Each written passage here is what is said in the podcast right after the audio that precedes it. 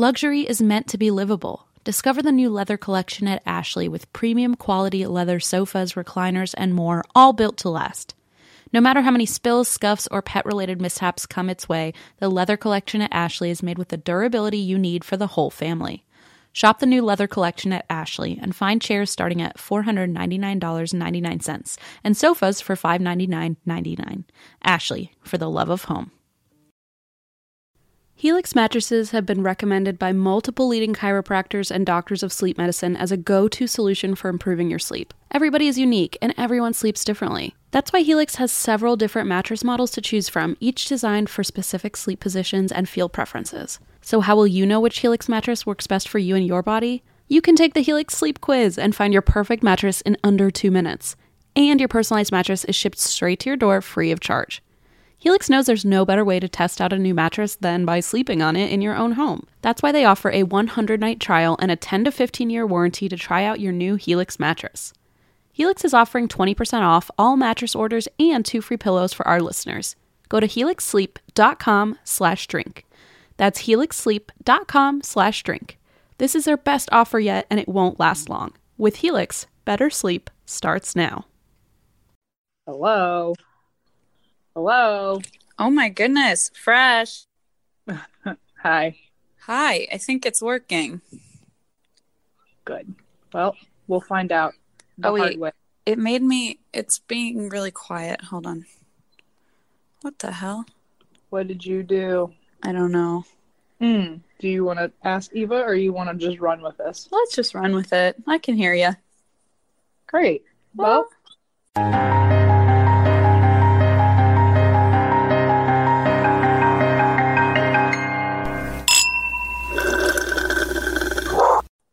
For those who are wondering what the fuck we're talking about.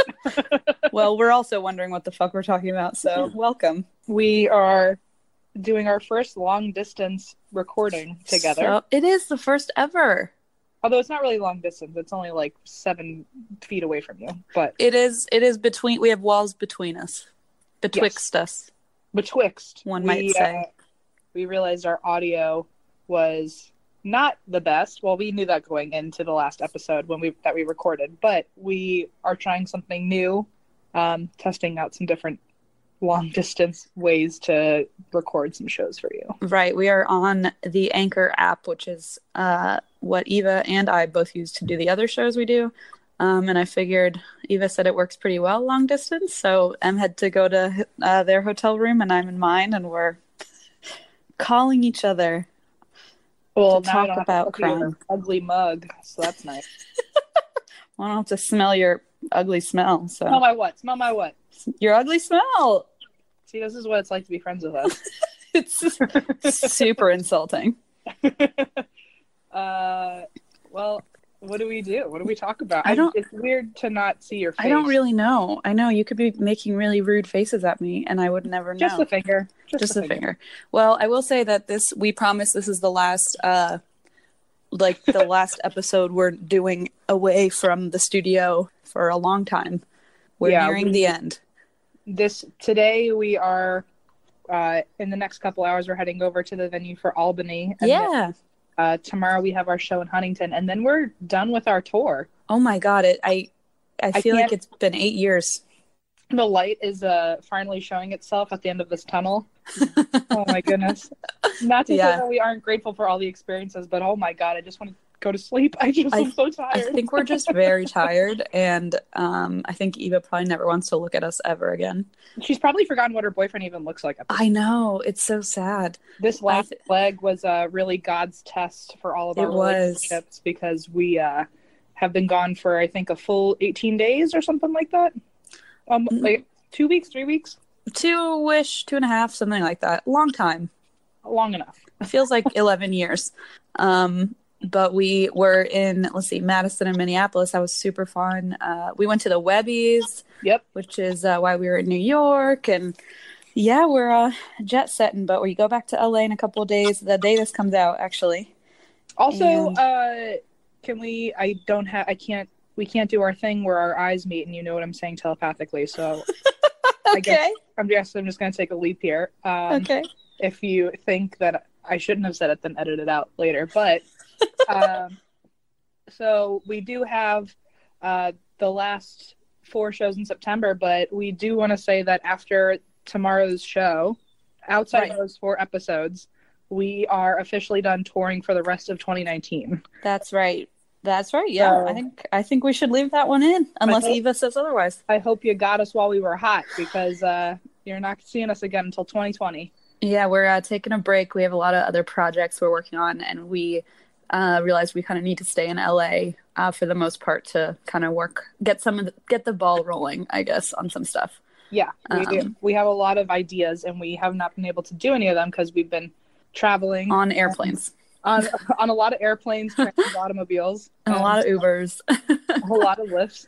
And uh, we we had things, we had ideas that we already wanted to start working on, but because we were traveling, it was just kind of impossible. And so we don't want to ignore the other things right. we work on. So, and uh, then for our future shows, we want them to be like super on point. So we're taking a break to make sure we get everything situated before our next tour, and then coming at you hot. Yes, so we'll we'll see how that goes. But if you're uh, if you are someone out there who is wondering if we're going to randomly announce another show, we are not announcing any more shows. This was it for twenty nineteen. But we are um, we have been talking to. Well, uh, there's one show we haven't announced yet that is happening. So there's one Mystery City that we're going to, right? Oh, great. Okay, yeah. So come to that one. So that's your last chance. And then New Orleans, we're going to New Orleans. New Orleans, the two Salt Lake cities. Right. And then, and then another one in September. Yep. Um, but when that one comes out, uh, we, you know, we don't want you to think that anything else is coming out. That's it. So uh, good luck. Hunger Games style, if you want to Hunger Games.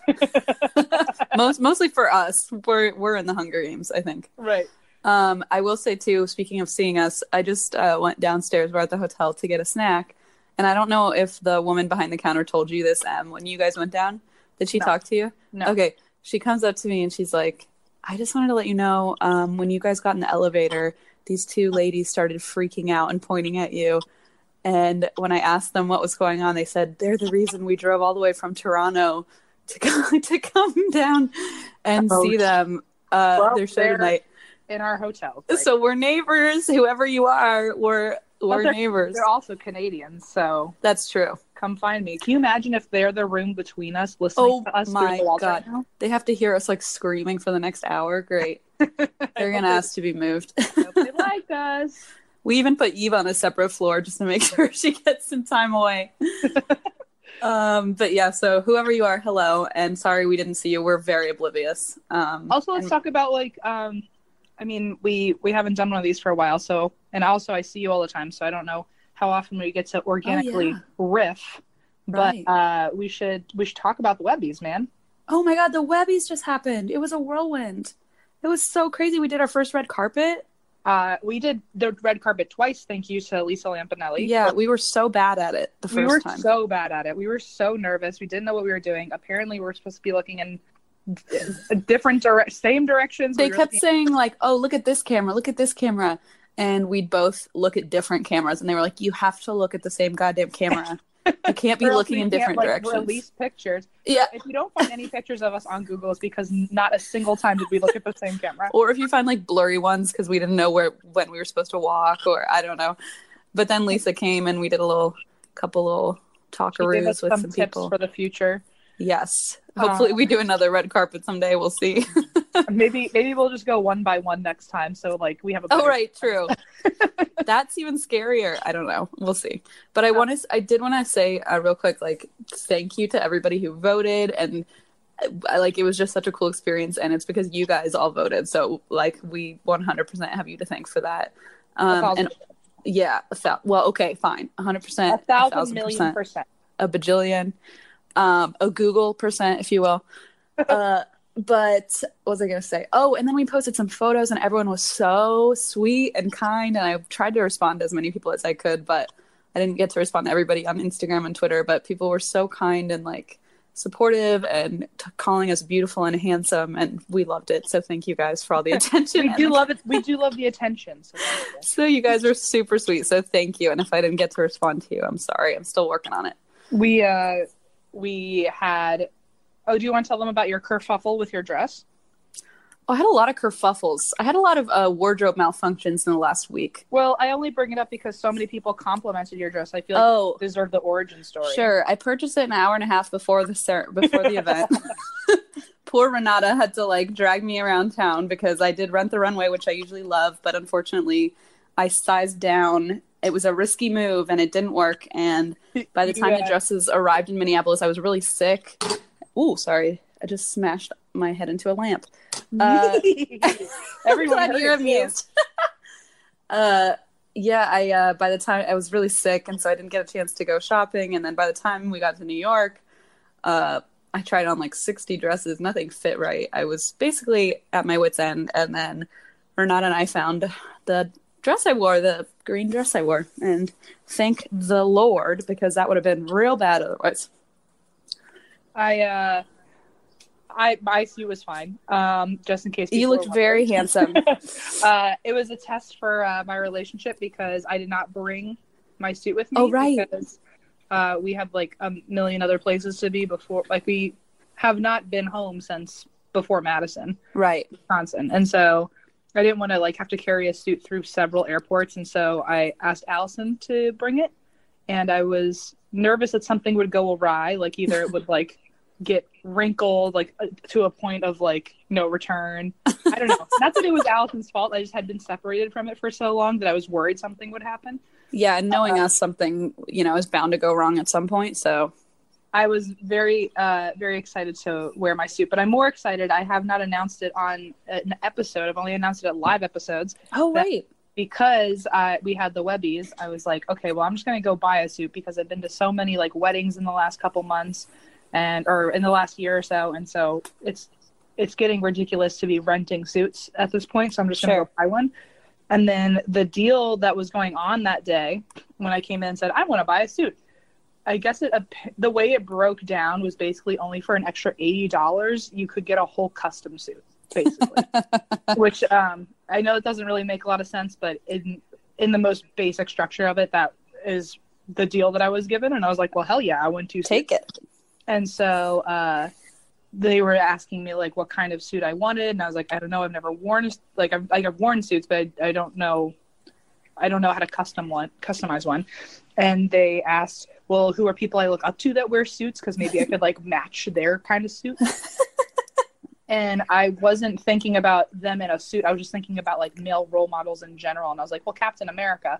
And sure. then he, the guy that was helping me was like, oh, well, we can just make a custom Captain America suit. And oh, I like, okay. I mean, come on. I was like, that sounds like a great eighty dollars deal.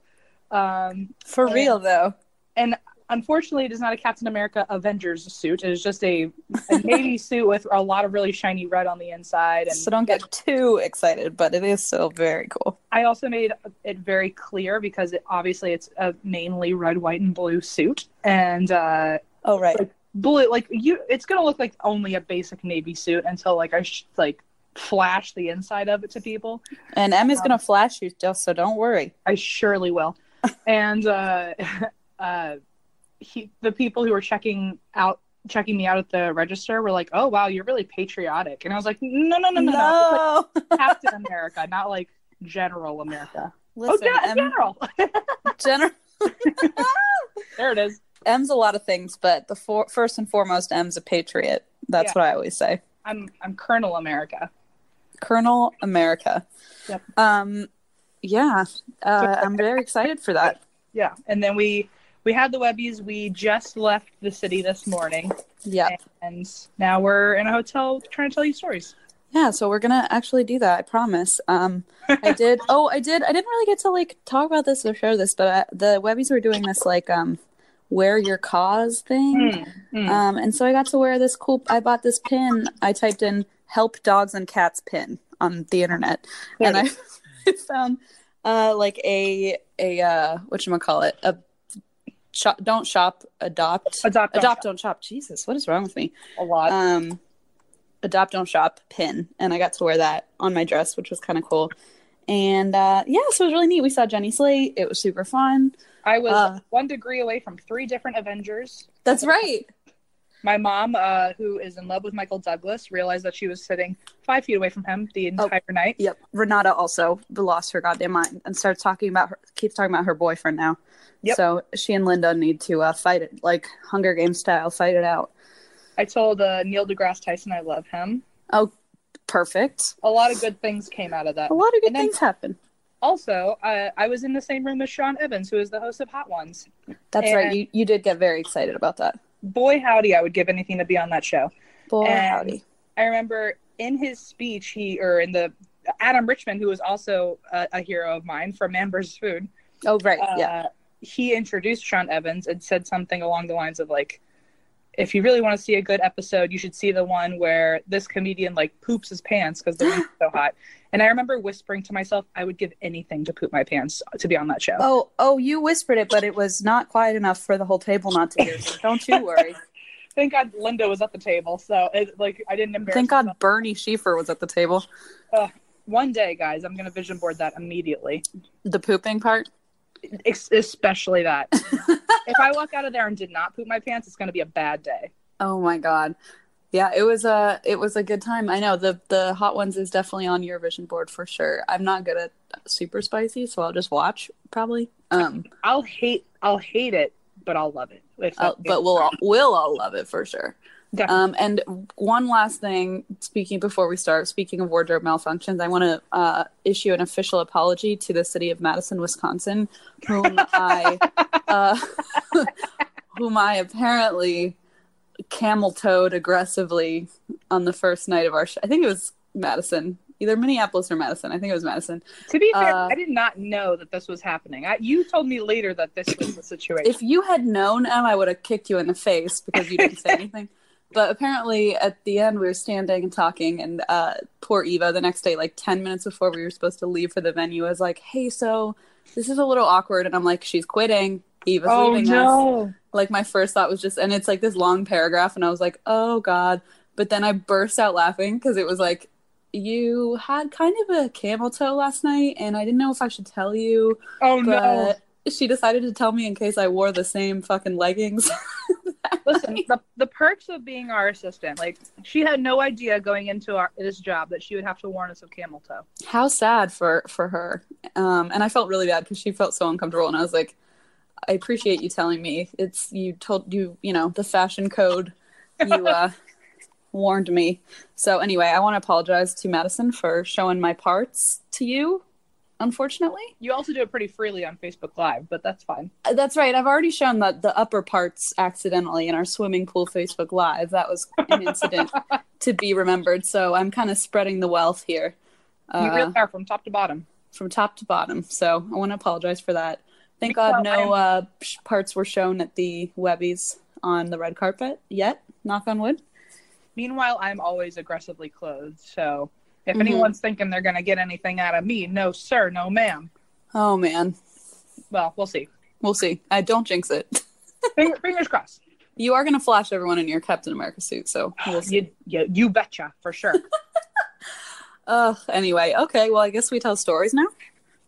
Is that what we do? I forgot after all this time. So it really feels like a million years. The day we start recording again in your studio, I'm going to not even know how to act. We're going to get lost on the way there. I don't even remember what your house looks like anymore. Who's Gio? Oh, oh, too far. Too far. Too, too far. far. Meanwhile, well, oh, sorry. I actually found a picture of him earlier that I'll send you. I I got emotional earlier. I missed okay. It. I like how you have to send it to me. I'm like, I'm sure, pretty sure I probably have it already, but thank you. You can send it to me. Oh, look, um, we're all, all going to have a good time together. Okay. And That's Why We Drink is sponsored by Squarespace. Squarespace is the all-in-one website platform for entrepreneurs to stand out and succeed online. With Squarespace, it's easy to create a beautiful website all on your terms. You don't want to miss Fluid Engine, a next-generation website design system from Squarespace with reimagined drag-and-drop technology for desktop or mobile. I don't know this for a fact, but it's my opinion that there is no easier way to build a website than Squarespace because of this drag-and-drop technology. It gets better every year, and it is just, you when you think it can't get any better and easier, it does. I've been using Squarespace since twenty seventeen. Um, and in that time, they have just proven themselves to be the best and easiest way to make a website. So anytime I make a website for any reason, that's where I go. When you're ready to get started, you can use one of Squarespace's professional website templates with designs for every category, and then you can customize it. You can customize the look, add new content, add features to fit your unique needs. It's just a great spot to have a landing page for you, for your business, for whatever it is you're trying to market or showcase. Squarespace is the best platform to use, in my opinion. Head to squarespace dot com for a free trial. And when you're ready to launch, go to squarespace dot com slash drink to save ten percent off your first purchase of a website or domain. Daylight saving time is starting up again. It may feel like there are more hours in the day, but if you're hiring, it doesn't necessarily help you find qualified candidates any sooner. There's only one way to do that, ZipRecruiter. Right now, you can try it for free at zip recruiter dot com slash drink.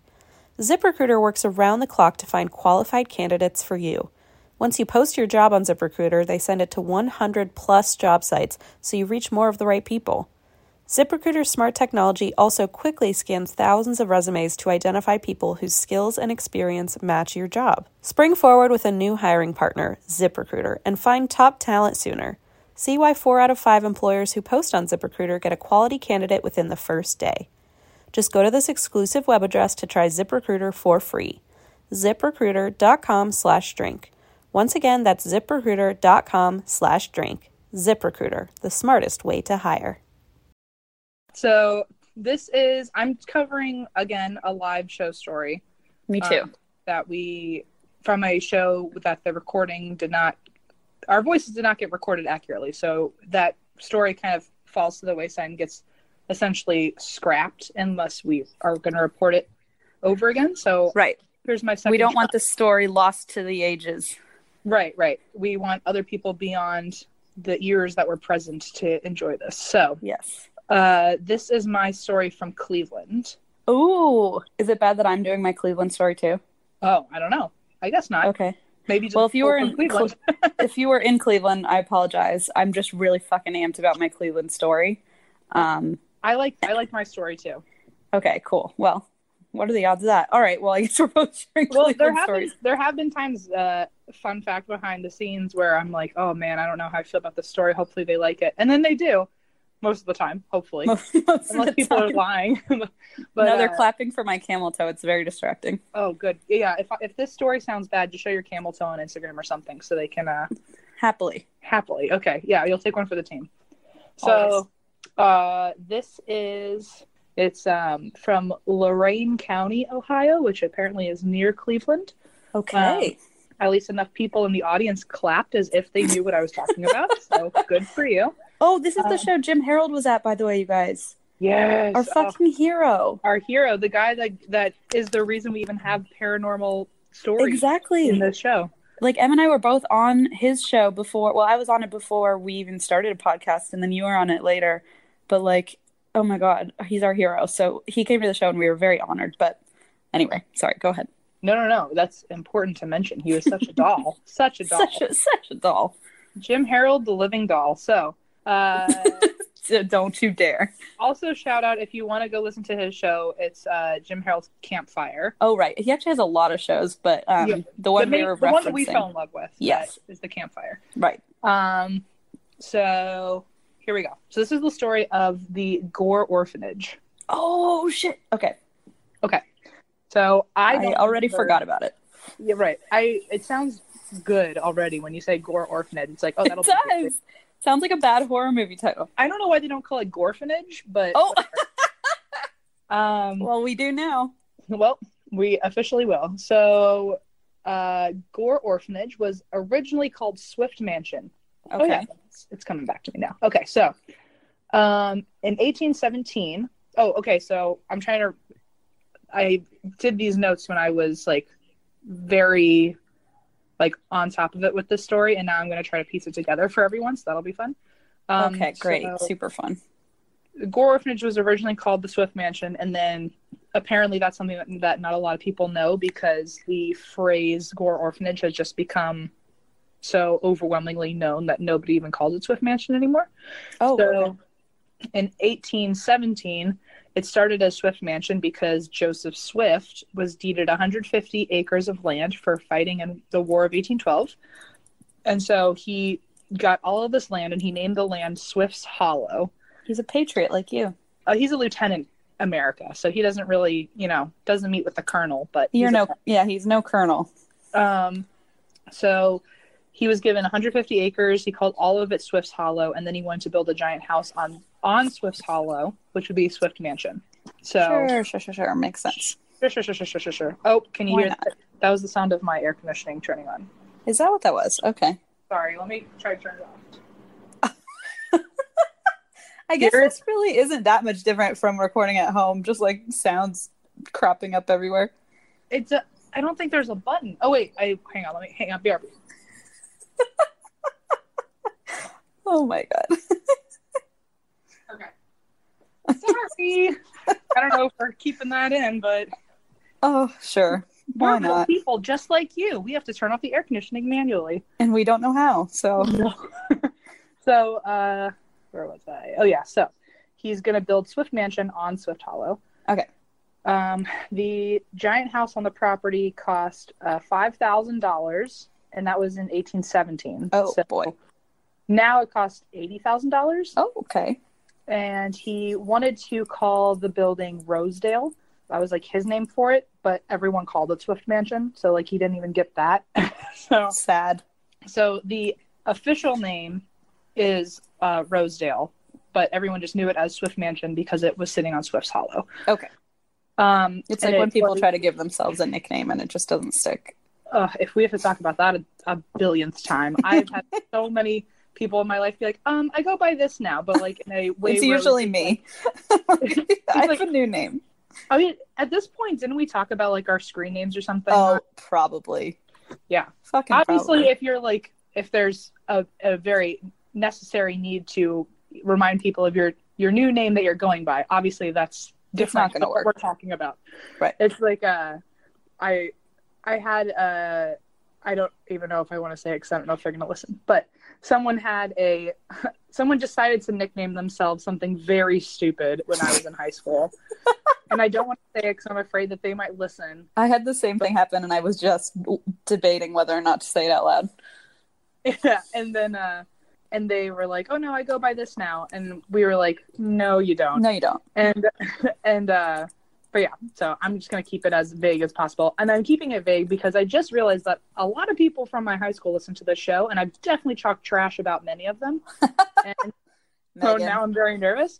Um, one of them has recently Instagrammed me and was like, "Hey, just so you know, I've changed since I was sixteen." And I was like, "Okay, well, oh, oh, make an enemy, make an M, enemies, M and M and M enemies." Oh, great. Anyway, um, so whoops, uh, someone gave me a microphone and let me say my opinions about when I was in high school, and it, no surprise there, it shat all over me. So my anyway, bad. Trying to keep things vague now. So, yeah, so the building was called Rosedale, um, but everyone called it Swift Mansion. And it was, at the time, Ohio's most elaborate mansion, even though it only cost eighty thousand dollars today, which I, not to sound like, I don't want to sound elitist, but I just assume when I hear mansion, I think it's like millions of dollars. I was definitely I expecting a higher price point, yeah. So it has two front rooms. It has six fireplaces, uh, a basement kitchen. Oh, that's pretty fancy. And then All right. it, it had... marble columns shipped from New York by boat and ox cart. Okay. Okay. Those poor oxes. Oxen. Truly. Can you imagine being an ox and being like, my fucking job today is to literally walk a marble column uphill to like through house. the nation. It's through the na- like like a why can't I think of it? Oregon Trail. Like Oregon Trail, but so much worse and less fun. Across the oh, except maybe you live at the end. Um, well, I guess that's true. You don't die of dysentery. So uh, eventually Swift's Hollow, which is the land, um, became known in town as Swift's Folly because uh, the land was supposedly cursed because uh, the family had a lot of bad luck. Aww.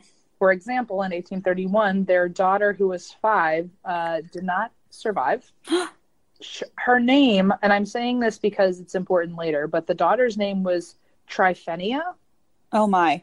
Which I've never heard in my no, life. No, me neither. Not even like old timey.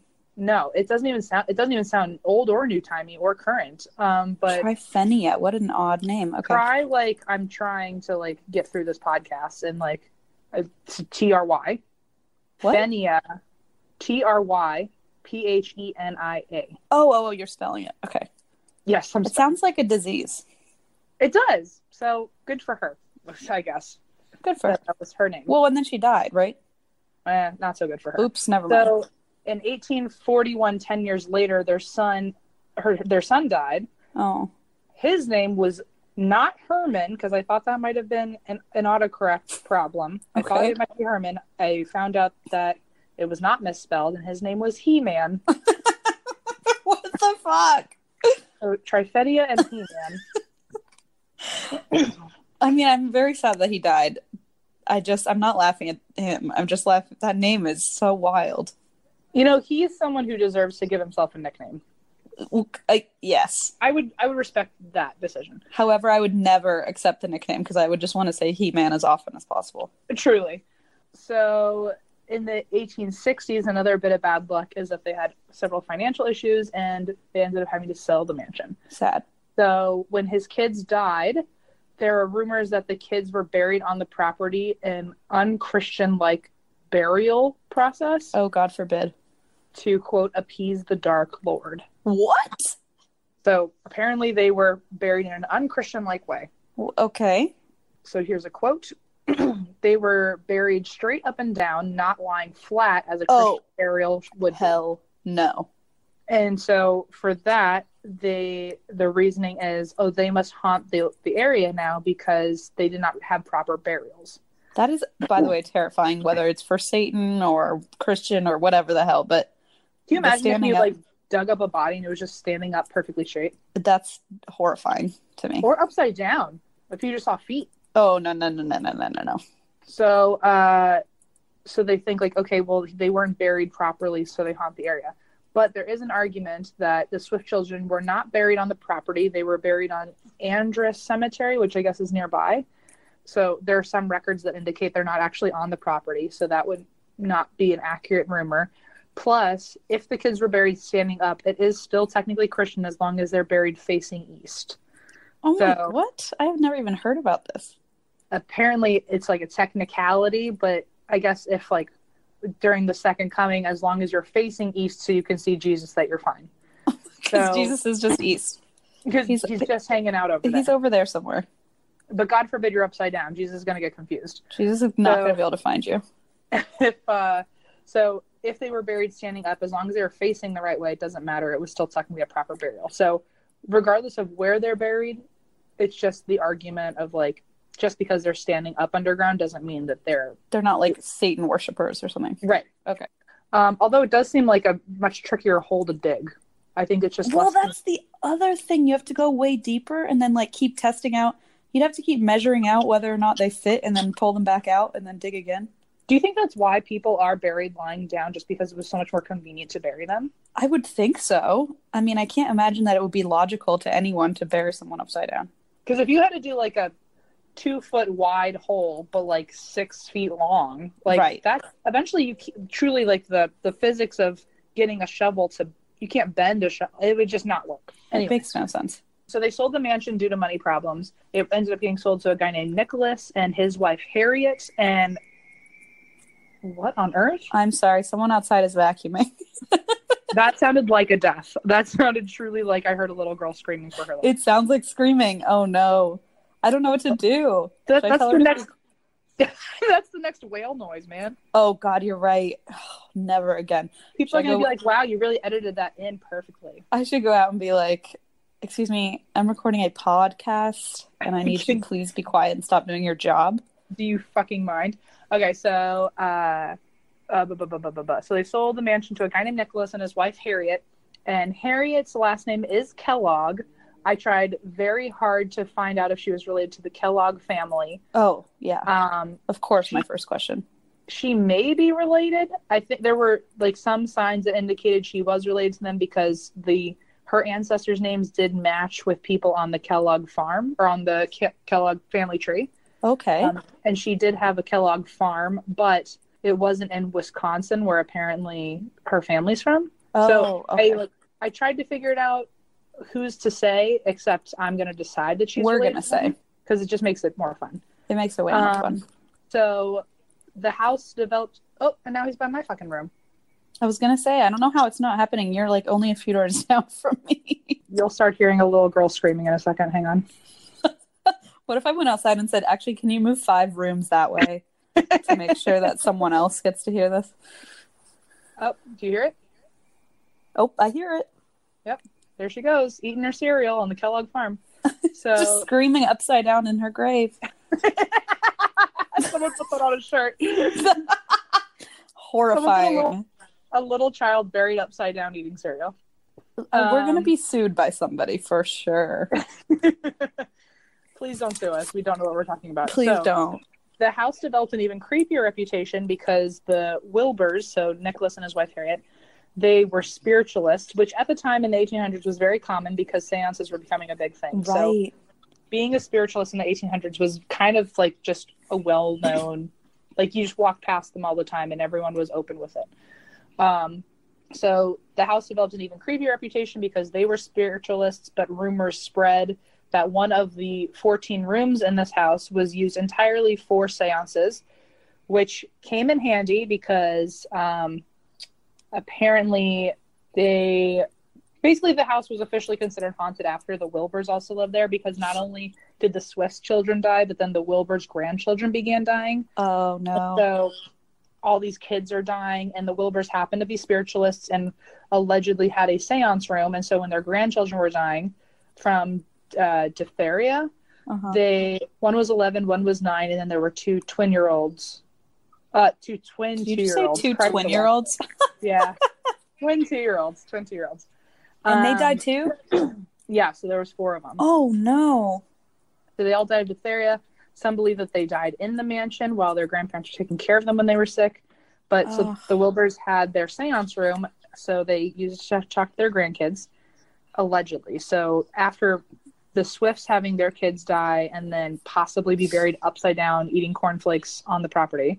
um and then and then the Wilbur grandchildren dying and eating cereal on their graves, apparently like they there's like if the stories are accurate, that's like six children on the property oh, that have died. Terrifying. Okay. But the argument to that is that um if all the records for them and the Swift family are correct, then instead of six kids being buried on the Got property it. none of them are. They probably didn't die of diphtheria either, because that hadn't started spreading into the area. It didn't. It wouldn't start spreading into the area oh, for really? another twenty okay. years. So when people say like, "Oh yeah, they died of that," it just doesn't really make sense because it wasn't very common in, the, right. in that area yet. And there are records of those kids being buried at Maple Grove Cemetery. So there's a chance that they are also okay. not on the property. So so far, all of these are just rumors based on the fact that it's a creepy house and people have died that the rel- that the that the people Got that lived there were related to. So in eighteen ninety-five. The Wilbur family sold the house, and then they ended up selling it to uh, the Sutton family. Okay. And before it got sold to the Sutton family, it was vacant for a little bit and got an even bigger reputation for being haunted, because if the stories were right, if people are ignoring the fact that these are rumors and treating them like Which they're facts, what we do. Then there are at least six. Right. I mean, especially on That's Why We Drink. If we're totally neglecting logic, um, the... the stories suggest that there are now like six neglected children's oh, graves God. on the property, two of which are like standing up. But then the Sutton family moved in. They said nothing was weird when they lived there. Um, then they ended up moving for different reasons. So either they nicknamed it the Haunted House of Gore before they moved away, or what happened uh, was because they left so quickly, people assumed something bad happened. And so they nicknamed it Uh, the Haunted oh, House of Gore. Okay, because they ran away, so they were like, "Oh, it must be a whore house." Yeah, like it sound, it, it sounded like you just said whore house. What if? What if? Maybe it was. Who knows? Uh, my aunt in New York. Um, one time I was trying to tell her that I like watching horror Uh-oh. movies, but it sounded like horror Uh-oh. to her, and so she was like, "What kind of fucking movies do you like?" Because she's from New York, so she's used to hearing like horror. Oh, horror you have to movies. say I'm very specific. the the, yeah, yeah, the yeah. syllables are separate. Horror, horror. Exactly.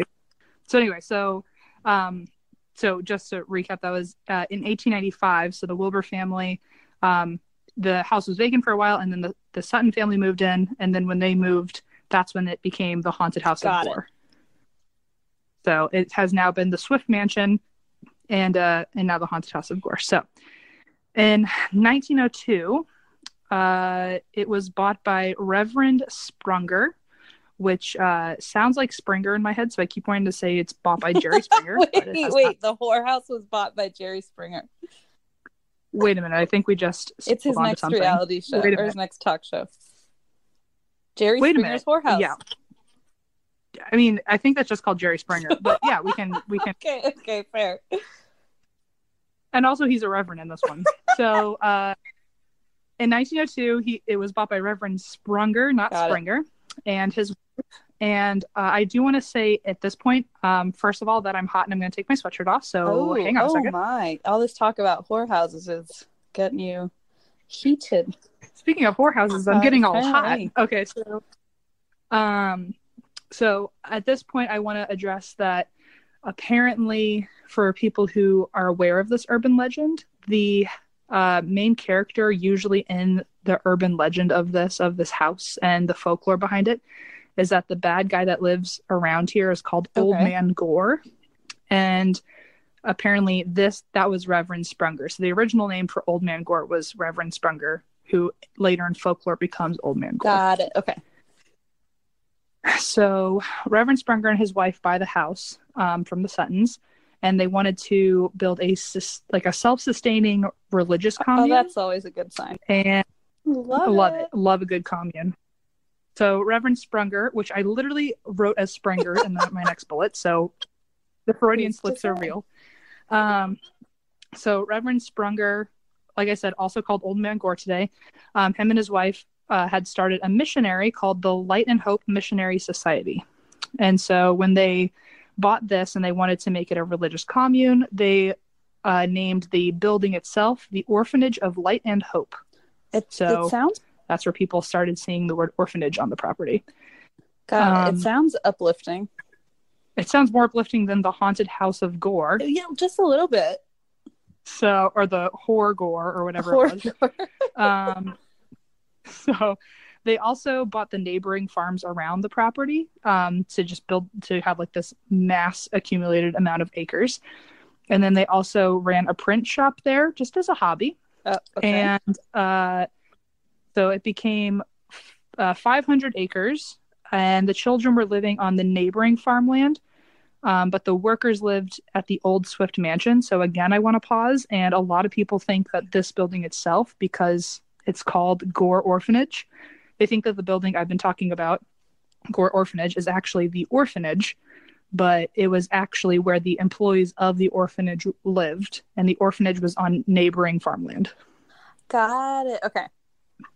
Just so, uh, just so people, you know, are factual in their urban folklores. So you gotta be, you gotta be. And then the print shop that they had, um, because this whole area was either an orphanage or orphanage adjacent, if you will. They made the, the uh, print shop they used to actually make yearbooks for the kids, which was pretty cool. Yearbooks. Very nice. So their hobby became useful. Okay, that's kind of cute. So it's cute. It's cute. No. In, uh, nineteen, in nineteen ten, the census showed that on the property there were forty-five people living there, including twenty-seven kids and fifteen employees. And at some point, they had a goal of getting up to one hundred twenty-five children there at one time. So apparently the property is big enough to hold that many kids. Okay. So this is where it gets kind of bananas, because um, the folklore, or the, the stories that people now tell about the area, are split between Um, reality and fiction at this point. So everything I've said so far is true, um, but the real story of what happens next has been switched in uh, in today's stories into a totally different story. So I'm going to give the real version of what happened first, and then I'm going to tell you what like people say happened on this property. Oh, okay. So like the legend later. Yeah, I'm going to give you the facts first, and then the legend. Okay, bring it on. Um, we're calling this Fiction and Fact by M's Almanac is what we're going to call it. What I decided. The fuck? Okay. That's popped it into my head. That's what you're going to call it. I'm going to call it something entirely different, but go ahead. Fiction and Fact with M's Almanac. So we're going to start with the facts. God damn it. Uh, So the real scenario of what happened is that there were three scandals that all happened at the same time on this property. So, um, which is a scandal on its own, I think, to have three mini scandals. That's the ultimate scandal. It's called Jerry Springer's Whorehouse. We know this already. Scandal, scandal, scandal. That's the name of all of the ladies that live there. Triple scandal. Scandal. So, uh, so scandal one is that a diary was found on the property of an employee. And in the diary, it was revealed that Reverend Sprunger and his wife were cousins or siblings. Uh-oh.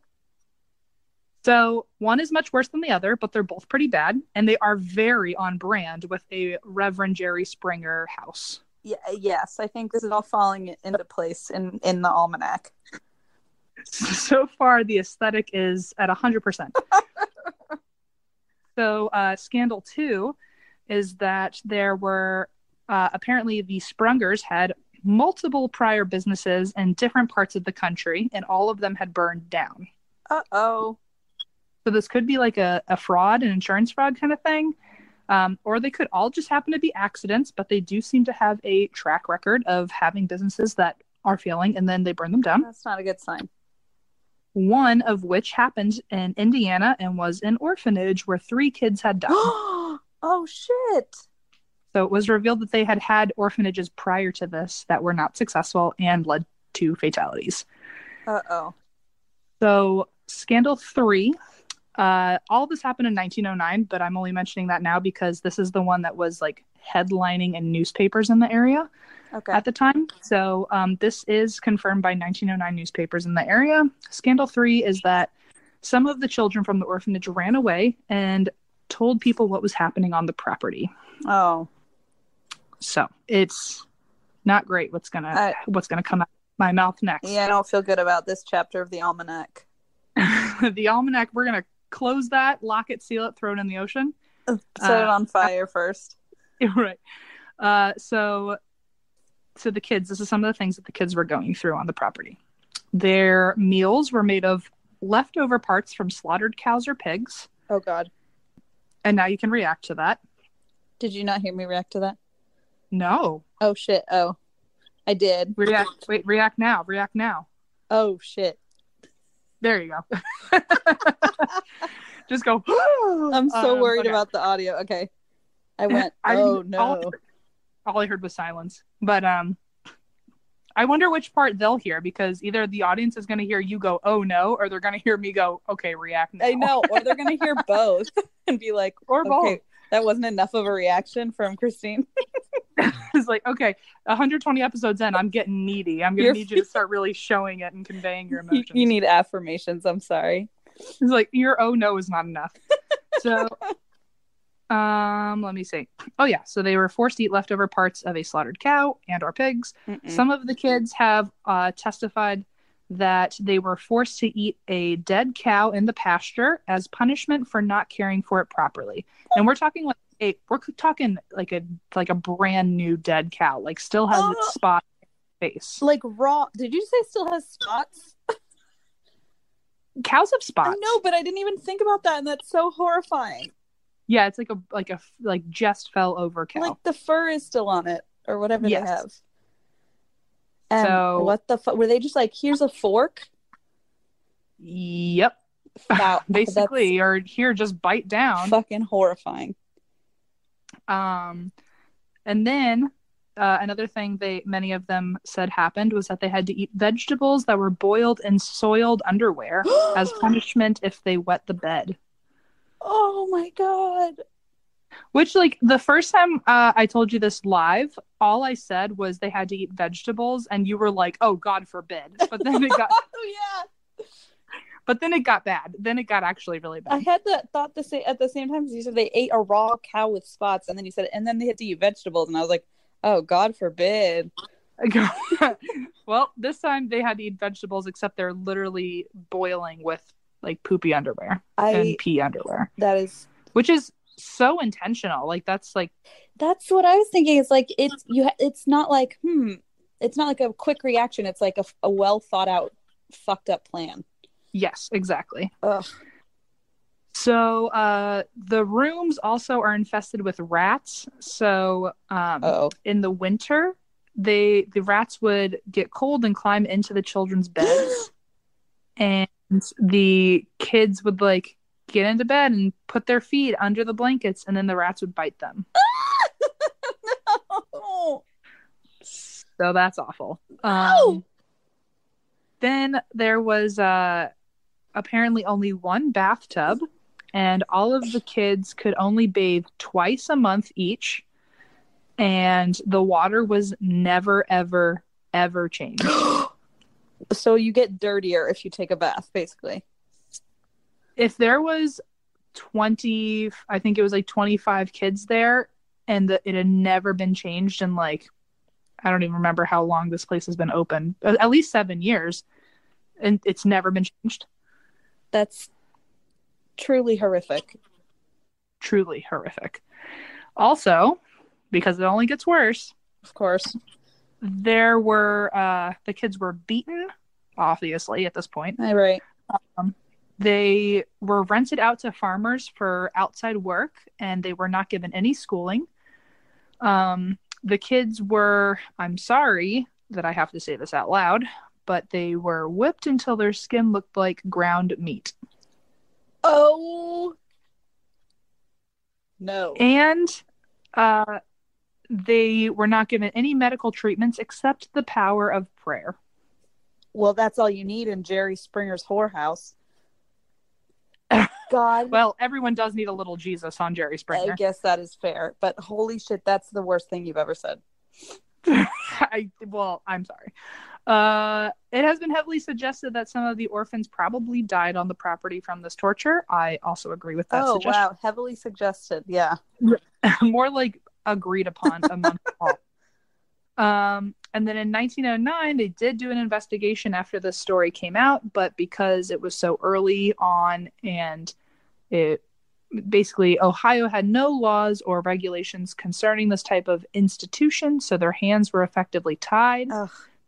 So all they could do was take away uh, Reverend Sprunger's license, but because the kids were already orphans and had nowhere to go and there was no foster system, they stayed on the property. No. Oh. So, that being said, a slightly great thing happens um, where women in town said, fuck that. And uh, they said if nothing could legally be done, then they would handle it themselves. And they all got together and rallied the troops, and all of the women in the nearby town built underground tunnels for the kids to escape. Oh my God, they built literal underground tunnels. Literal underground tunnels. Holy shit. And they told the kids how, I don't know how, they must have slipped a note or something, but uh, somehow got to the kids how to escape and how to get to the neighboring town, and that if there was any house with a light on at night, it meant that their door was always open. Oh my God. So, so women heart. are awesome. So women are awesome. Yeah, what a shocker in this. I yeah. mean... I Hair wish flip. I were surprised that they were the only ones who did anything, but here I we know, are. I know. It's amazing that women get anything done, except they get everything done. They, like, run the whole house and then dig some tunnels also at night. Exactly. Let me do the dishes and cater to your every whim. Oh, and also save the world. And also, hold on. oh, so, uh, so Reverend Sprunger died three years later, and then the orphanage closed four years later. So there were still kids on this property for another seven years, but oh. hopefully not too, hopefully it got better. Hopefully. So sadly, all of that was the real scenario, the facts of my almanac, if you will. The facts of the knack. The facts of the knack. And so now I'm going to tell you the fiction, which is the story that most people hear today. The fiction of the diction. No, I'll work on it. Oh my goodness, wait a minute. The fic of the dick and the fact of the knack. The fic of the pick of the dick. Oh my goodness. Fic of the dick pick, yes. That is Jerry Springer. That is Jerry Springer. Wait a minute. How have we done this? I have no idea. So this is this uh, these are the this is the legend that has kind of through the game of telephone and over time been turned into. So this is what people think actually happened on the property. Got it. So definitely has been inspired by um, actual events that the story goes that Reverend Sprunger hated children.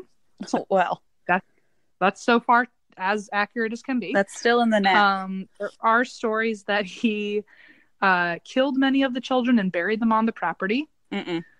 Um, apparently, a lot of people think one night Reverend Sprunger just lit a match and locked everyone inside and killed all of the children in a fire. Oh.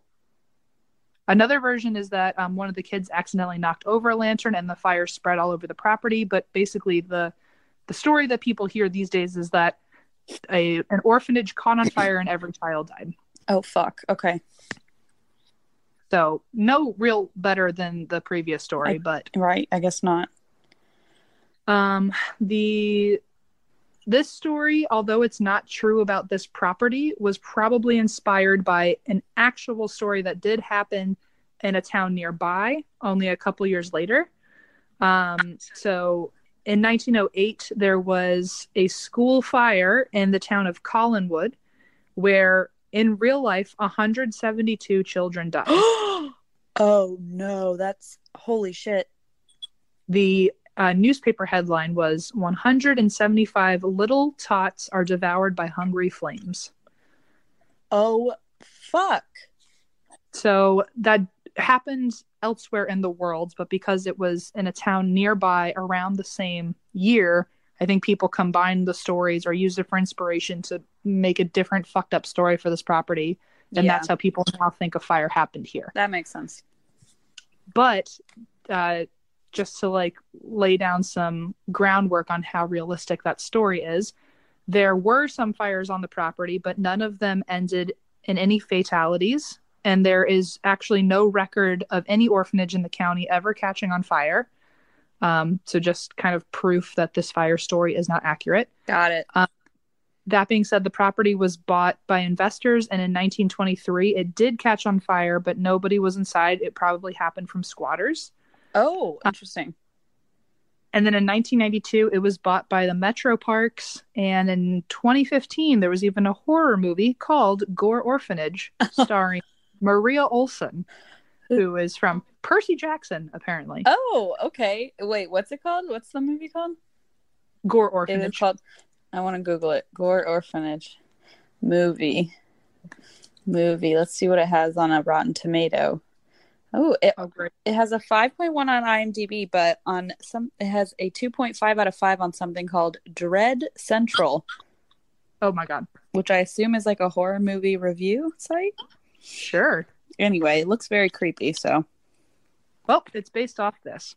So, uh, the remains of this mansion, uh, there are still a few remains left. So there's a foundation, uh, columns, bricks, an old gate. And uh, like I said, it is mistaken for the actual orphanage, even though it's just the property of the orphanage where the employees lived. Um, the orphanage itself was a quarter mile away over something called Crybaby Bridge. Oh, okay. Uh, which is equally haunted, apparently. Oh, okay, I believe um, it. So Crybaby Bridge connects the land between the actual orphanage and the land that Swift Mansion sits on, where that people think is the orphanage. Okay, okay. So that all being said, here are now the ghosts. Yay, but not yay, because yep. they're probably children.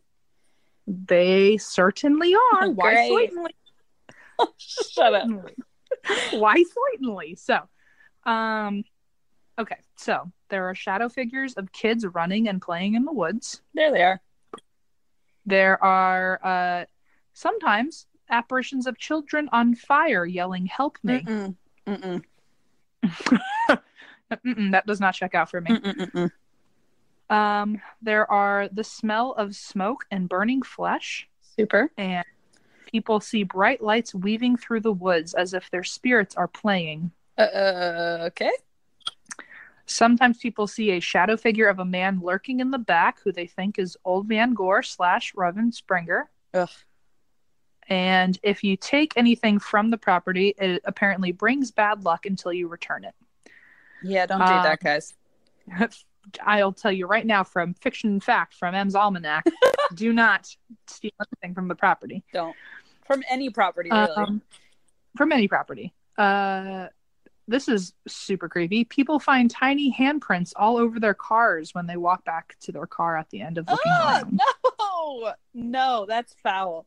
They're like all trying to get in. Right, like bang, bang, bang. Mm-mm. Some say that their cars get physically pushed away from the property as if the kids are trying to save you. Wait, that just got really sad. It did. Oh, no. Sorry. Um, I should have known. The bridge, Crybaby Bridge, is also known to host occult rituals, including blood sacrifices. Cute. Yikes. And let's see. Apparently, if you turn your car off on the bridge, you will hear p- children screaming. Uh, great. Super. Super. Uh, you can hear footsteps, screams, laughter, children singing nursery rhymes. No thanks. Fuck no. And the worst thing I've ever heard, apparently there are tiny bloody footprints that are seen in the snow. Oh. Oh, no, in the snow? Oh, forget it. But also don't, like, walk any... Like, they don't end up anywhere, and they don't start from anywhere. They just show up in the middle of the snow. That is just horrifying. Apparently, there are also apparitions of children climbing trees, which I hate. No. If they can... That means they're taller than me, and they can land on me. They're like birds. They're like little monkeys. No. Uh... There's apparently an E V P of a child saying the name Tryphena. Oh, shit. Which is the name that I mentioned all the way in the beginning, yeah. Which is the daughters. And so that's why I brought it up earlier, because, like, it's such a random name. Like, it has to be it's her. So right, specific, yeah. There's also a photo of a little girl hiding behind a tree. No thanks. Absolutely not. And then uh, even before cars, people were driving their buggies Uh, all the way over here oh. to their horse and buggy um, to see, quote, old man Gore, because apparently back then, before there was this uh, rumor of children dying by fire, there was still some sort of urban legend about old man Gore, and uh, he would apparently chase you with an axe. Oh my god! Oh my god! So-, so people didn't have cars, but they would like put their buggies in park and then wait for someone to chase them with it. I bet that's even scarier because you can't, like, lock the door, you know? Yeah, you can't roll up a window. Yeah, exactly. You just have to, like, be right there and pre- be prepared. To be slashed with an axe. Yeah, exactly. Um, apparently you can hear crackling of fire. Oh, boy. You can hear children crying, and you can see apparitions of tombstones glowing. Okay. Not something I want to see. No, thanks. Uh, some people have filmed shadows and mists running past them or through the trees, and apparently you can hear doors slamming even though there are no doors there anymore. Oh, that's that actually is kind of weird. Uh, there's a shadow figure of a man that is known to chase you out of the woods. Yay! Oh! Yikes. And apparently people can't breathe, and only then can you hear the sounds of pitter-pattering feet following you from behind. The bloody footprints. The bloody footprints. Uh, you can hear a deep voice calling your name, and apparently there are also time loops. Oh. So if you're there for only a couple seconds, you or if you feel like you've been there for a couple seconds, you've actually been there for several hours. That is super creepy. There is also a communal nightmare that people have reported, where uh, they have all said they've gone there and then had this nightmare. So if you go there, you might have this nightmare of a man surrounded by children, uh-uh. and then you're able to walk through him, and then you fall straight into a pit of fire. What? Wait, it's a communal nightmare? Like, everybody has this? Apparently, more than one person has had this dream where they see this man fall into a pit of fire, and then there's, like, children screaming or something around you. I want nothing to do with that. So, uh, two fun facts that I will leave you with. Uh, one is that the most common thing that happens there that's ghostly is that people say they hear the sounds of children screaming. That's the most common haunt. Okay. And uh, they and enough investigators have actually come out and figured out why people are hearing children screaming. So they've been able to debunk it. And they say it's actually, you can't see it from the property, but you're very close to a nearby highway. Oh. And so... the high-pitched hum of traffic on the highway plus the wind makes the sound of children screaming. You're kidding. Oh, my God. So when they're combined together, it sounds like kids screaming, but you wouldn't know how close you are to a highway unless you really started digging around. Can you imagine so, if you lived somewhere nearby and that was just kind of like the sound when you opened your windows all the time? Imagine like being friends with someone who lived there and having your first sleepover oh, there. Good point. And then being like, I'm not fucking ever going back. And then the- and they're like, no, it's just the wind. And you're like, fuck off. They're like, that sound always happens at night. It's like, what the fuck? So, um, uh, okay, so the last fun fact I have is uh, why it's actually called Gore Orphanage. Like, how the hell that name showed up. Yeah. Because a lot of people think, oh, it must be because of the gory story of the orphanage. But... um. But then keep in mind, like, the, the building I've been talking about isn't even the Gore Orphanage. So anyway, some background on its actual name. Um, Gore Orphanage, quote, Gore Orphanage, isn't actually the name of any building on the property. Gore Orphanage is actually the name of the road that the property sits on. Oh. So the it's actually called Gore Orphanage Road, which uh, it originally, back when it was Swift Mansion all those years ago, the road was called Baldwin Road. So the very beginning of this property, it was Baldwin Road, and Swift Mansion sat on the property of Baldwin Road. But then uh, the way that Gore Orphanage, the way that Baldwin Road got changed to be renamed Gore Orphanage Road uh-huh. was because apparently Gore Gore has nothing to do with gory.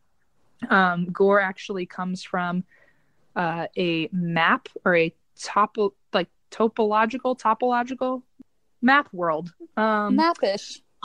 It's a it's a uh, a property term. So a gore is actually a wedge-shaped piece of land that uh, was not originally on a map, but in new updated versions has been added to a map. Oh, okay, interesting. I did not know that. So apparently, this property near Baldwin Road had never actually been put on a map until recent years. So it was turned into this.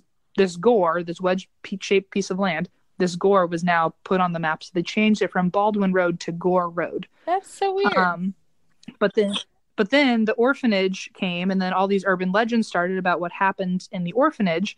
So then, in honor of the kids that lived there, they added orphanage to the name of the road. So it went from Baldwin Road to Gore Road to Gore Orphanage Road. What an un- then, unfortunate co- uh, coincidence! I know, they really missed out with Gore with Gorfinage. Gorfinage, right?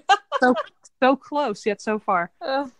Um, so it is technically Gore Orphanage Road, and the building itself is not called Gore Orphanage, although that's what people want to call it. The building itself is still technically called Swift Mansion. Okay. So that is the story of the Gore Orphanage. Okay. Okay, okay. Very spooky ooky. Very spooky ooky. Even with so, the like corrections and fun facts, it's still like really fucking creepy. Spooky ooky fiction and fact from M's Almanac. Okay, perfect.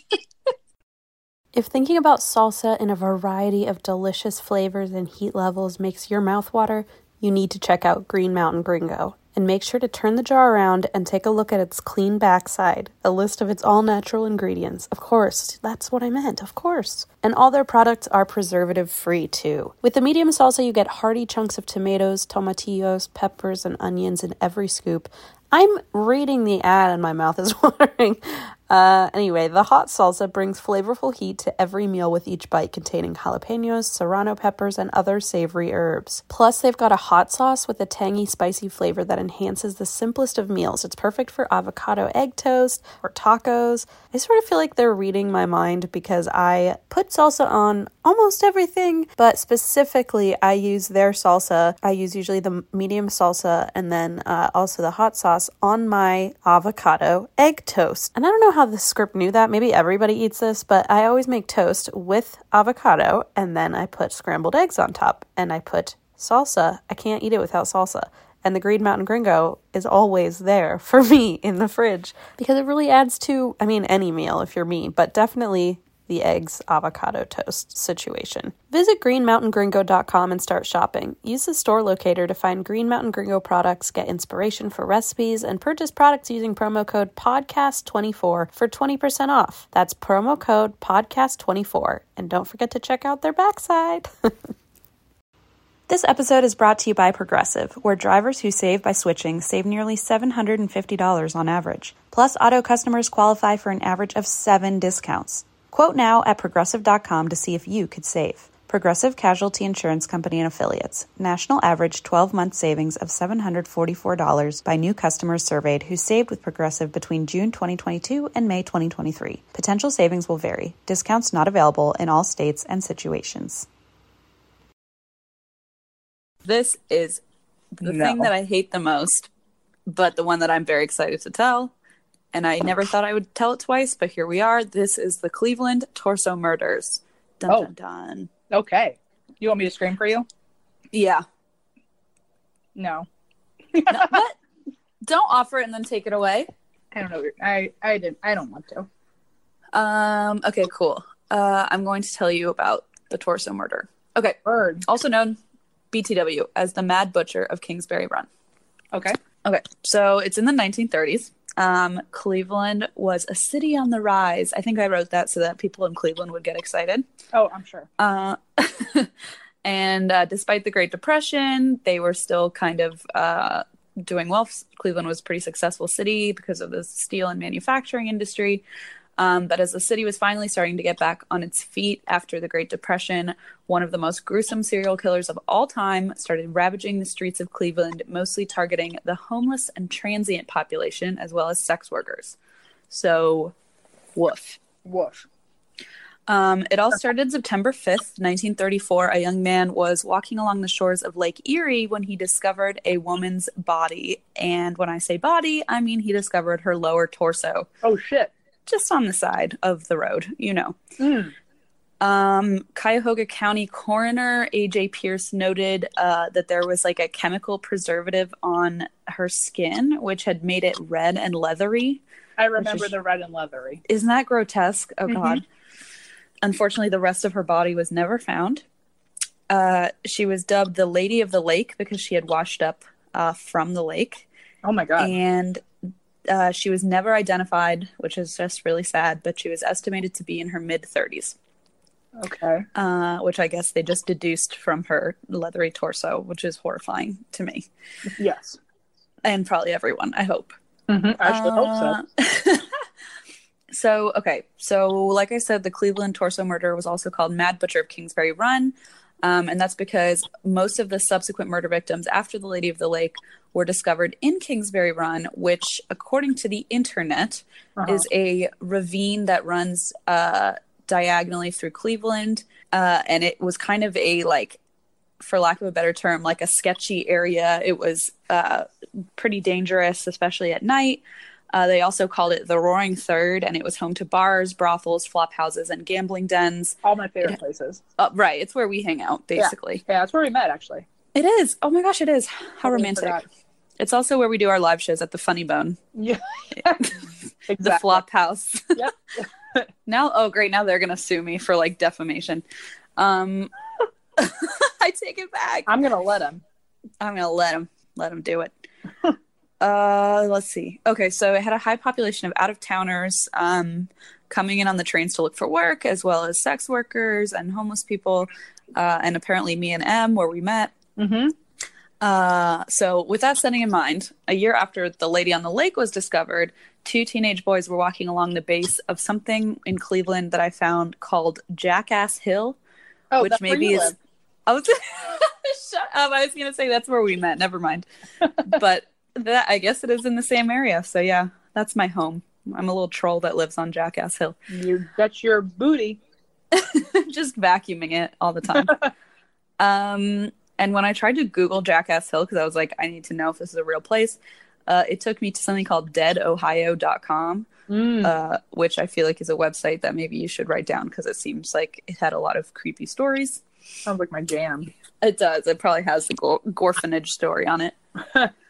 Um, okay, so they were walking along ja- the base of Jackass Hill, my home, uh, when they stumbled upon the body of a man who had been decapitated. So there's some details, actually, that I didn't say in the live show that I'm going to add here. Oh, great. So, oops, sorry, but it was a little too horrifying to tell Jim Harold as I looked into his eyes. Right, right, right. So I'm going to say it through, uh, so through a microphone. Play it into my ears, then. Great. Right. through the walls of this hotel. Yeah. Um, so they stumbled upon the body of a man. He had been decapitated and emasculated. Oh, no. So they had taken off his oh, junk. No. Uh, and his body was naked except for a pair of socks. Oh, no. Ugh, ugh, ugh. Uh, through fingerprints, investigators were able to identify the man as Edward Andrassi, who was a twenty-eight-year-old man who frequented the Roaring Third. And I'm not sure whether they found his head. So who oh, knows? Uh, nearby police discovered a second body. It was a different man, but it was pretty close. He was also decapitated and also emasculated. Okay. That's the right word, isn't it? Yeah. Okay. It at least makes incredible sense. They they t- cut off his wee wee. Yeah. I hear for what you know. I, oh yeah. Uh, the prof- about that. The- we all know about that. um, he was also decapitated, and by the way, I should say that I believe. Oh gosh. You know what? I'm not going to say it now because I might be wrong. I think uh, they were killed by decapitation. I'm pretty sure. No. Which is just horrific. Worst. However, the rest of the mutilation, like the uh, cutting off body parts and the torso and all that, happened after death. So, like, uh, at least there's that. It wasn't like uh-huh. a torture element, right? Seemingly, um, but they were killed via decapitation. Oh, yeah. Yeah. Also, another detail I think that I left out of the live show.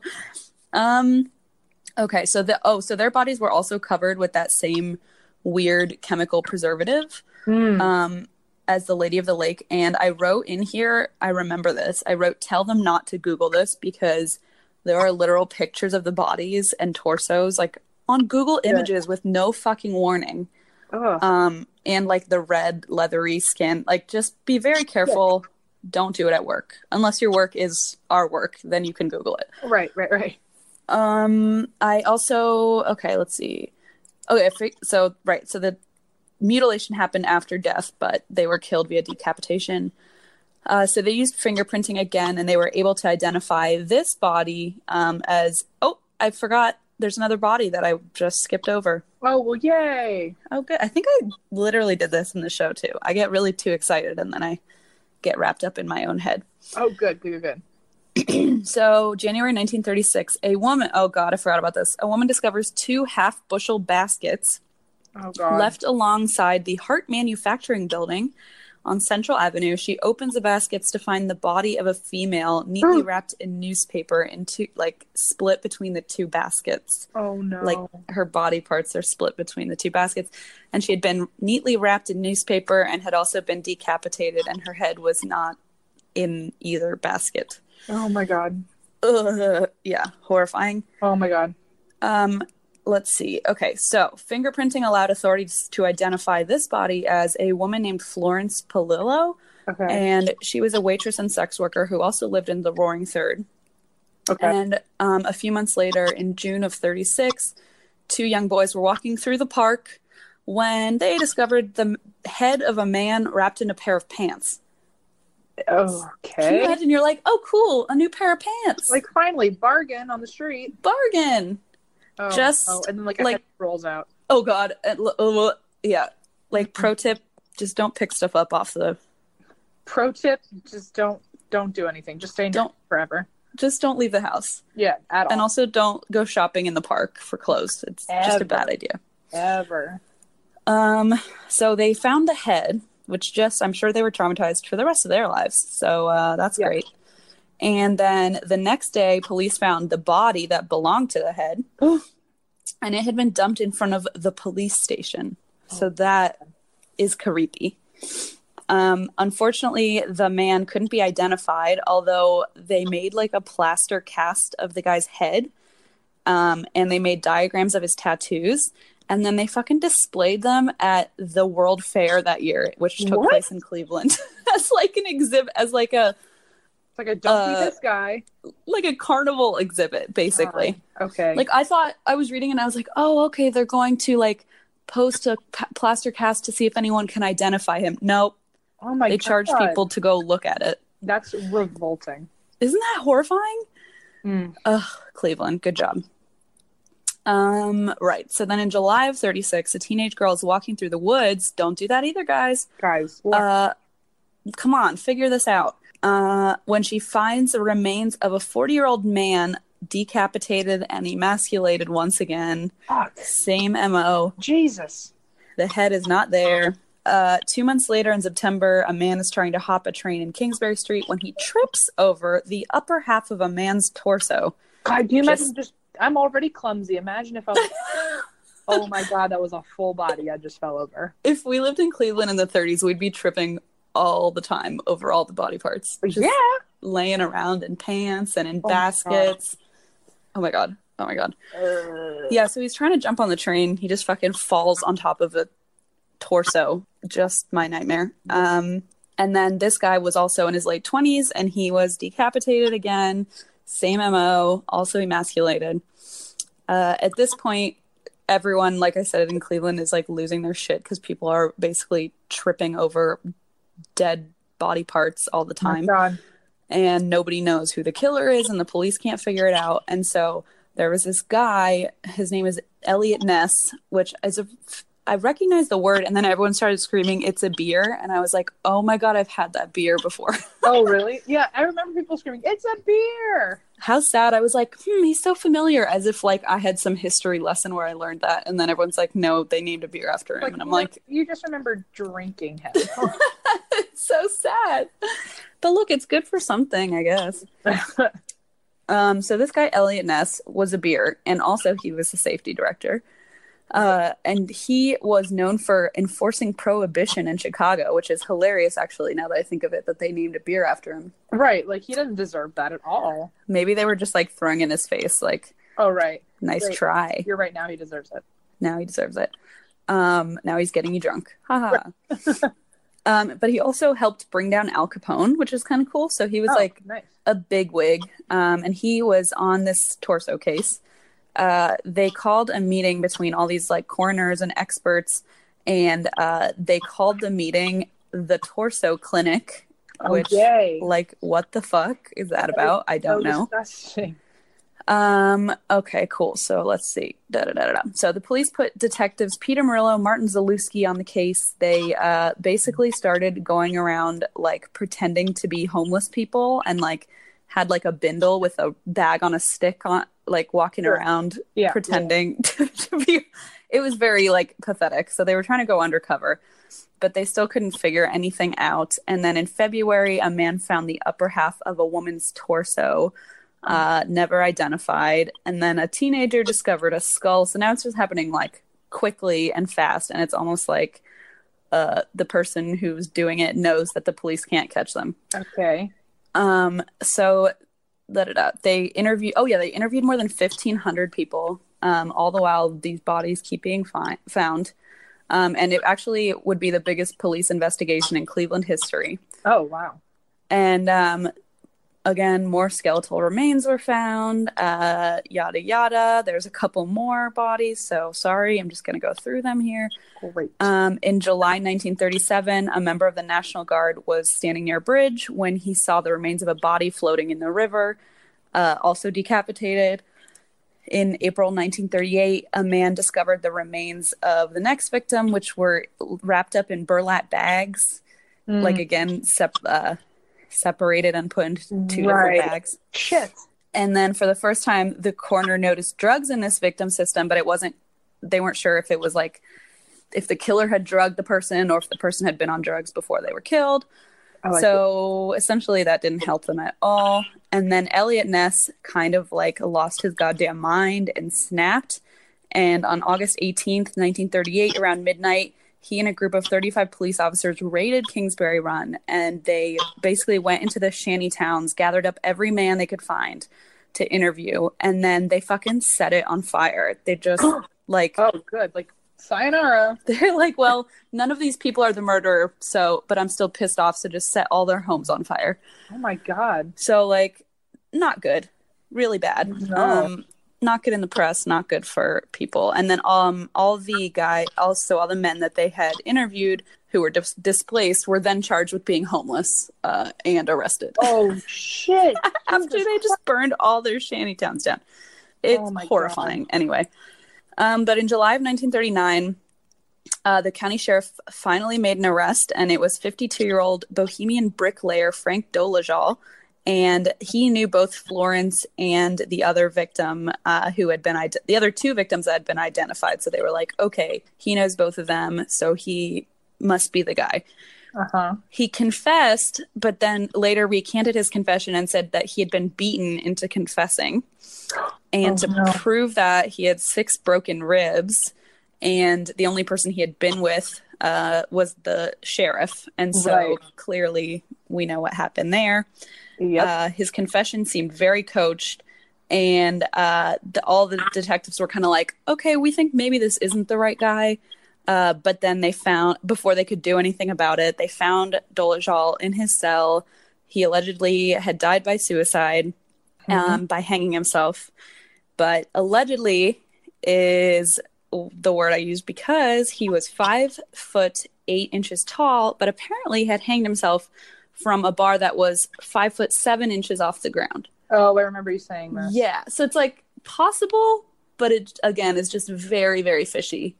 And so the sheriff was like, nope, that was him. Like, quick, case closed. Uh, but most people, most of the detectives even were like, no, we don't think that's the guy. So like, there was another, what's up? Firm pass. Firm pass. Firm pass. Um, but thanks for killing him. That was a right. really shitty thing to do. Mm-hmm. Um, so then they had one more suspect. His name was Doctor Francis Sweeney. And in the seventies, so forty years later, uh, it was revealed that Elliot Ness had a secret suspect. And it was this guy, Doctor Sweeney, all along. Um, so Sweeney was this doctor. So again, it's kind of like, uh, whatchamacallit? Black Dahlia, where like a doctor would have the oh, anatomical wow. knowledge to cut up a body, like, and clearly there was the... like some medical background in it. Yeah, exactly, and would like know how to dispose of it and all that good stuff. Um, his wife said he was abusive toward her and her children, and that he would mysteriously disappear for days at a time. Oh shit! um, shortly after the last murder, Doctor Sweeney actually checked himself into a psych hospital, and the murders suddenly stopped. Uh, so weird coincidence there. In May nineteen thirty-eight, Ness secretly arrested Sweeney and kept him in the old Cleveland hotel for fourteen days. Oh my. Apparently there were no Miranda rights back then, so he just kind of captured him. Fun fact, did you see the last um, Game of Thrones with Jonathan Van Ness? No. He calls them his the Miranda Lambert rights. Oh my god. He said something like, "Oh, they didn't even read her, her Miranda Lambert rights," and I, I think I'm gonna just make that a thing that I do now. Wait, I really like that. I like it too. That's very clever. Anyway, sorry. I feel like I hadn't had any like any, uh, any takeaways to throw in, but the second I heard Miranda rights, I was like, I know something to mention. I appreciate it, and I appreciate that it was lighthearted because I feel like I'm just fucking dumping like dark, leave depressing it. shit at you. Leave it to J V N. Uh, he always saves the day, man. Oh, love him. Love him. Um, right. So he, so this guy like captured, so blah, blah, sorry. Elliot Ness, safety director guy. He captures Sweeney, the doctor, puts him in a hotel for fourteen days. No Miranda Lambert rights. Um, right. And then he has him take a lie detector test from the man who created the polygraph. And the man who created, which, by poly- the way, is so cool. I know. I'm like, not. I feel like not a lot of people can probably say that. Uh, so fun fact there. Um, and so he took the polygraph test, and the guy who created it was like, uh, "Yeah, he's fucking guilty. I if he's not guilty, I might as well throw my machine out the window." Oh, nice. so, great, great. Um, however, there was one slight hitch in the plan, which is that Doctor Sweeney was the cousin of a congressman with a lot of sway, and so he was released. And okay. was not allowed to be arrested anymore. So oh shit. Okay. So great. Super duper for that. And then so Sweeney's released. There's not much that Elliot Ness can do. And three months later, after his release, the torso of a woman was found in a makeshift box, and the box was sitting right outside oh. Elliot Ness's office window. Oh, so like great. basically a, a taunt. Yeah. Um, and then for decades, Elliot Ness received taunting notes from someone claiming to be Doctor Sweeney. Um, saying like, well, nice try, you didn't catch me. Um, and obviously he didn't have enough to take him to trial. So, they, but the case against Sweeney doesn't end there um, because in nineteen thirty-eight, a homeless man named Emil Fronek told authorities that a doctor had tried to drug him and then take him to his office around fiftieth and East fifty-fifth on Broadway Street. And okay. more than seventy years later, so there's this guy who's uh, who's researched the case for eighteen years. His name's James Badal. And he believes, well, he believes Sweeney's the perpetrator, but he said that uh, he found out through like old paperwork that Doctor Sweeney's office was on Broadway near the same intersection where this Emil guy said uh, he had been drugged by a doctor. Oh, I see. Okay. So it's entirely possible. Um, but the weird question that people can't answer is how he could have carried out the murders without all the blood, like, getting everywhere and drawing attention. Truly, truly. Like, what was he? He must have, like, brought out a tarp or something. Like, because, I mean, for so many bodies to just be, like, dismembered and... Yeah. No, it's a little drop of evidence. Yeah, and then like carried around the city. Yeah. So according to the police, Cleveland Police Historical Society, it's possible that he had an agreement with an undertaker that he could practice surgery on unclaimed bodies in Shut the up. funeral home. Shut up. And uh, guess what? Directly next door to Sweeney's office was a funeral home with a concrete ramp. There it is. Uh-huh. And uh, both locations were a short walk from the Roaring Third, where most of the victims were then found. Oh, really? Wow, I'm so surprised. What are the odds? Oh my yeah, god! I just I'm so sad for that guy that they that ended up horrible. hanged in the cell. Ugh, really? Yeah, yeah, terrible. Yeah. Um, so that expert guy, James Badal, he got together with the great nephew of like one of Sweeney's doctor colleagues, and they used photos and diagrams to compare the movements of the torso killer and Doctor Sweeney's. And I'm not going to get into the details; it's very confusing. But uh, Badal basically called the results "quote creepy as hell." So essentially, they match up. And Badal has said he is convinced that Sweeney was the Cleveland torso murderer. Um, however, the case is still very heavy, heavily circumstantial and like probably wouldn't hold up in court. Okay. Um, so there is somebody who does. Her name's Doris O'Donnell, and she says, no, it was not Doctor Sweeney. Um, she said she believes someone at the funeral would have noticed something sketchy was going on. So and I was like, well, I don't know. I think that's a stupid excuse to say someone's it. innocent, but whatever. Sure. So she said, no, somebody would have noticed, so it can't be Doctor Sweeney. Uh, then I found out that she might be a f- tad fucking biased because her uncle was the sheriff who beat the shit out of Frank Dolezal and uh, tried to convince everyone to defend him. Yes, and basically saying, like, no, my uncle, the sheriff, like, caught the right guy. He knew my what uncle, he was the doing. asshole, is a sheriff. So. Exactly. And, like, whether or not he did murder Frank Dolezal in his cell, like, he did beat the shit out of him. Great. And force a confession. So, like, either way, he's a fucking asshat. Mm-hmm. Um, so she happens to be related to him, so I don't really take her mm-hmm. word very seriously. Sure. Um, so it's also worth, worth noting that there were similar murders committed right around the same time in Pennsylvania. Uh, the lead detective on the case back in the thirties believes that the Cleveland torso murderer also committed those crimes and would... like take the train back and forth. Mm. But then he, they were like, do you think Sweeney could have done it? And he's like, I think he was too overweight to make the train trip back and forth. Oh. And I was like, how can you be too overweight to make a train trip? Like, I don't, I mean, like, how big do you have to be to, uh, yeah. And I've like seen photos of him. He doesn't look that overweight. So I don't really, I, I don't get what's going on. Were trains smaller then or something? Were they I mean, made of- maybe? Were they made of tissue paper? I yeah, it's. I just thought that was a really weird. Again, I still think Sweeney's guilty, and I don't think that's a very convincing argument to say otherwise. But whatever. Um. So obviously, what the hell do I know? Not much. However, I think it's very convincing that it was Doctor Sweeney. Most people think so too, including Elliot Ness and James Badal. And However, me. Sweeney was never officially charged. And over the course of four years, the Cleveland torso murderer, a k a the Mad Butcher of Kingsbury Run, killed and decapitated officially twelve people, although some estimate the number to be closer to twenty. Ooh, uh, right? And to the, to this day, uh, also, like, they they found, like, parts of certain bodies, but not other parts of the bodies. So, like, oh, no. Who knows what happened to certain people's Did they heads? Ever, or... this, this isn't meant to be funny. Did they ever find the penises? I don't know. I don't believe so. That's interesting. I wonder what actually happened to them. I do like, too. And I, I wonder too, like, why sometimes he would leave the heads laying around and then sometimes he would, like, dispose of them somewhere. I like, I don't yeah. know what the pattern is. It's kind of weird. I, I feel like the, I feel like the, something as like intimate as a penis, if that's the thing that's been missing all across the board, it sounds like he kept them as trophies. Right? You'd think that he did something with them. And it's yeah. and then you would think with the heads too, but the some of them were found and some weren't, so maybe he kept some of them. Like, I don't know. I have no idea. Mm. But um, yeah, I don't believe that the people's wee-wees were found, unfortunately. Got it, got it. Um, right, so over the court, right, so blah, blah, blah, blah, I already said that. Um, so some estimate the number to be closer to twenty people, perhaps more. And to this day, it's been more than eighty years, but the case still remains unsolved. So Jeez. That is the torso murderer, my nightmare, my personal nightmare. Jeez. Oh, never want to talk about torsos again. Okay, like, got it. You don't Noted. Have to tell me twice. Now we're going to get emails about torsos, so that's good.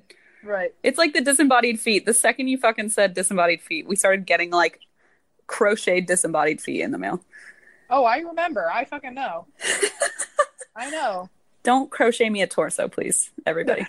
Thank you. Anyway. So, wild, though. Sorry I kind of rushed through that. We're getting close to our little Albany showtime, but... I know. We have to go to the venue in, like, a half hour or so. Lol. Okay. Well... Albany, okay. You're going to see me with uh, unbrushed hair, so good for you. Neat. I'm literally, like, just swirling my hand in my hair. Just You're going to see Em with swirl- swirly hair and me with just uh, makeup on my face and dirt in my hair. Cool. Well, no, the Canadians were there that are in the hotel. If we hear, I like your swirled hair. Oh. Well, they're not going to hear this. Well, if they're in on the other side of the wall right now. Oh, oh, oh, oh, oh, oh. Yes, you're right. You are totally right. It's all no. It's all no. You might get a compliment from a Canadian. Uh huh. Wouldn't they're that be nice? Super nice. Oh God, do you think they're gonna? Well, we'll worry about that later. I was like, do you think they're gonna be waiting in the lobby for us? Oh God, no. I doubt it. Are you guys creepy? I don't think so. They're also, Canadians. They're perfect. They don't know when we're leaving anyway. They can do no wrong. We'll put on fake mustaches. Oh, I love it. All swirled like my hair. All swirled. We'll just swirl our hair.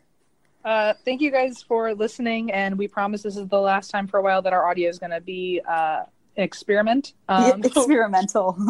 we uh, we will be back in L A in a couple days, and we will be recording the next episode like normal. Um, with Gio in my house. With Gio. Until then, if you want to keep up with us on our social media, we're A T W W G Podcast. We also have a website, and that's what we drink dot com. We also have...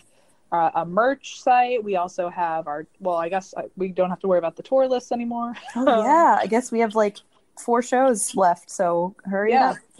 up. Um, we, let's see, we do have a uh, an email, and that's why we drink at gmail dot com, where you can send in your personal true crime and paranormal stories, and Eva will read them and pick some for our next listeners episode. Yeah. Um, and we do one at the first of every month. We also have a, our P O Box, which is nineteen twenty Hillhurst Avenue, number two sixty-five, Los Angeles, California, nine zero zero two seven. And Yay. If you want to send us some goodies, we will open them in the next Patreon uh, gift opening video that we put out. And, and maybe uh, I'll flash a boob there, too. Maybe she'll flash, too. Who knows? Um, it's always an adventure. um, but thank you guys so much. And also, since this is the last time we're recording while we're still in the middle of touring, thank you for the last several, I think nearly fifty cities that it's we've done in the like last four months. Unreal. Seriously, guys, it's been so much fun. Thank you to everyone who was very loud and affirming at all of our shows. It made us feel good about ourselves, and like came out to see us even after work or driving several hours or whatever it may be, bringing dragging people along with you. Just thank and, you for for helping us and supporting yeah, us. It's definitely why we want to come back in twenty twenty and give you an even better show. So yeah. we are in the middle of figuring out what the format's going to look like, because we're kind of hoping it's going to be totally different than what you guys saw this time around. Right, something new. So fingers crossed, uh, if everything works out well, then next season when we're touring, the show is going to be nothing like it was. It's going to be better. So if you've seen us before, um, you'll get to come back and have a whole new right. show. Um, True. So anyway, thank you guys. And that's why we drink. And that's why we drink. And that's why we drink. Bye, guys. We miss you. We'll t- see you soon next week. Bye. Bye. Bye. Your business was humming, but now you're falling behind. Your teams are buried in manual work, tasks are taking forever to complete, and getting one source of truth is like pulling teeth.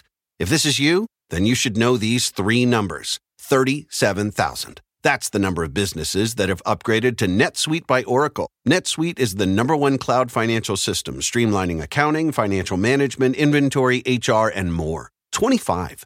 NetSuite turns twenty-five this year. That's twenty-five years of helping businesses do more with less, close their books in days, not weeks, and drive down costs. One, because your business is one of a kind. Get a customized solution for all your key performance indicators in one efficient system with one source of truth. Manage risk, get reliable forecasts, and improve margins. With NetSuite, it's everything you need to grow, all in one place. Get your business back to the greatness where it belongs. Learn more at netsuite dot com slash podcast twenty-five.